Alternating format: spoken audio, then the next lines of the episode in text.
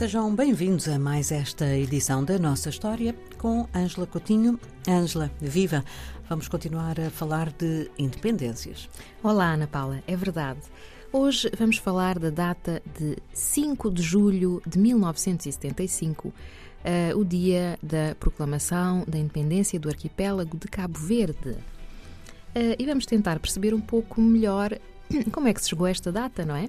Efetivamente, eh, Cabo Verde é um arquipélago do Sahel, como se sabe. Também se sabe que não houve uma luta armada ou movimentos explícitos no território que reivindicassem a independência.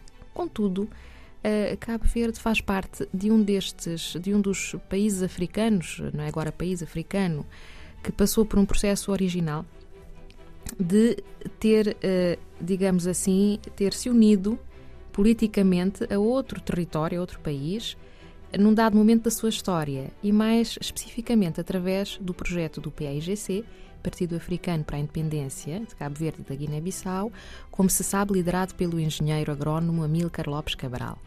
Bom, uh, o que é que pretendia o PAIGC, que formalmente foi fundado na década de 50 em Bissau, embora não haja grandes certezas sobre esse dia, essa data, não é? Uh, o PIGC propunha-se levar uh, a cabo um projeto político em várias frentes, a nível diplomático, também na clandestinidade e que a dada altura depois avançou com a, a parte armada, não é? A luta de guerrilha no território da Guiné-Bissau para reivindicar então a independência de Cabo Verde e da Guiné-Bissau, que deveriam depois tornar-se um único país, o que uhum. não chegou a acontecer.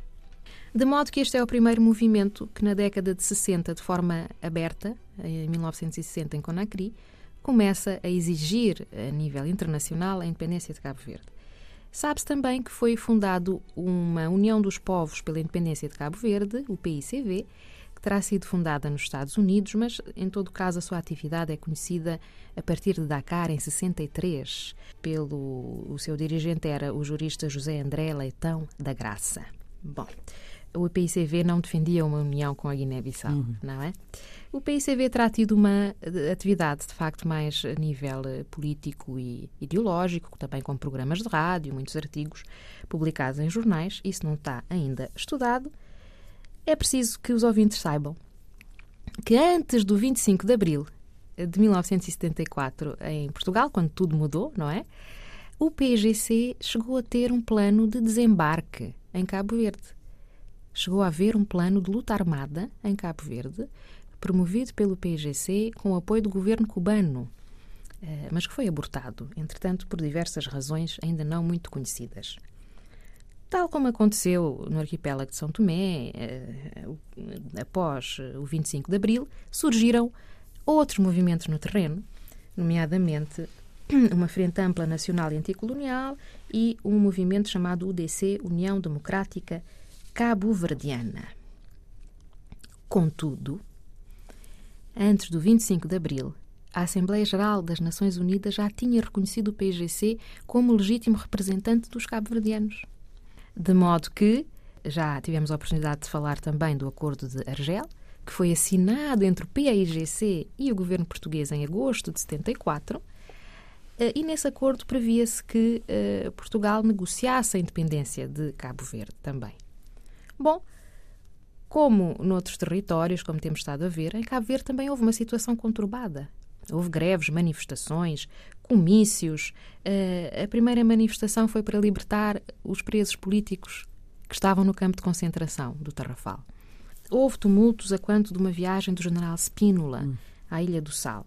Tomou-se uma rádio e, por fim, acabaram por ser presos, curiosamente, no, na prisão do Tarrafal, que já não funcionava como campo de concentração, as pessoas eh, que na altura eram tidas como militantes destes outros movimentos, ah. que não o PIGC. Bom, negociou-se um governo de transição, tomou posse a 31 de dezembro de 74, foi liderado pelo alto, alto comissário Almirante Almeida Dessa. Esse governo tinha elementos que representavam Portugal e elementos que representavam o PAIGC. Por conseguinte, quando se prepararam as eleições para uh, eleger a Assembleia Constituinte que deveria proclamar a independência, eleições essas realizadas a 30 de junho de 1975, houve uma lista única apresentada pelo PAIGC, de modo que a independência da República de Cabo Verde foi proclamada no dia 5 de julho de 1975, tendo o seu uh, primeiro presidente eleito pela Assembleia sido Aristides Pereira, considerado braço direito de Amílcar Cabral, entretanto falecido.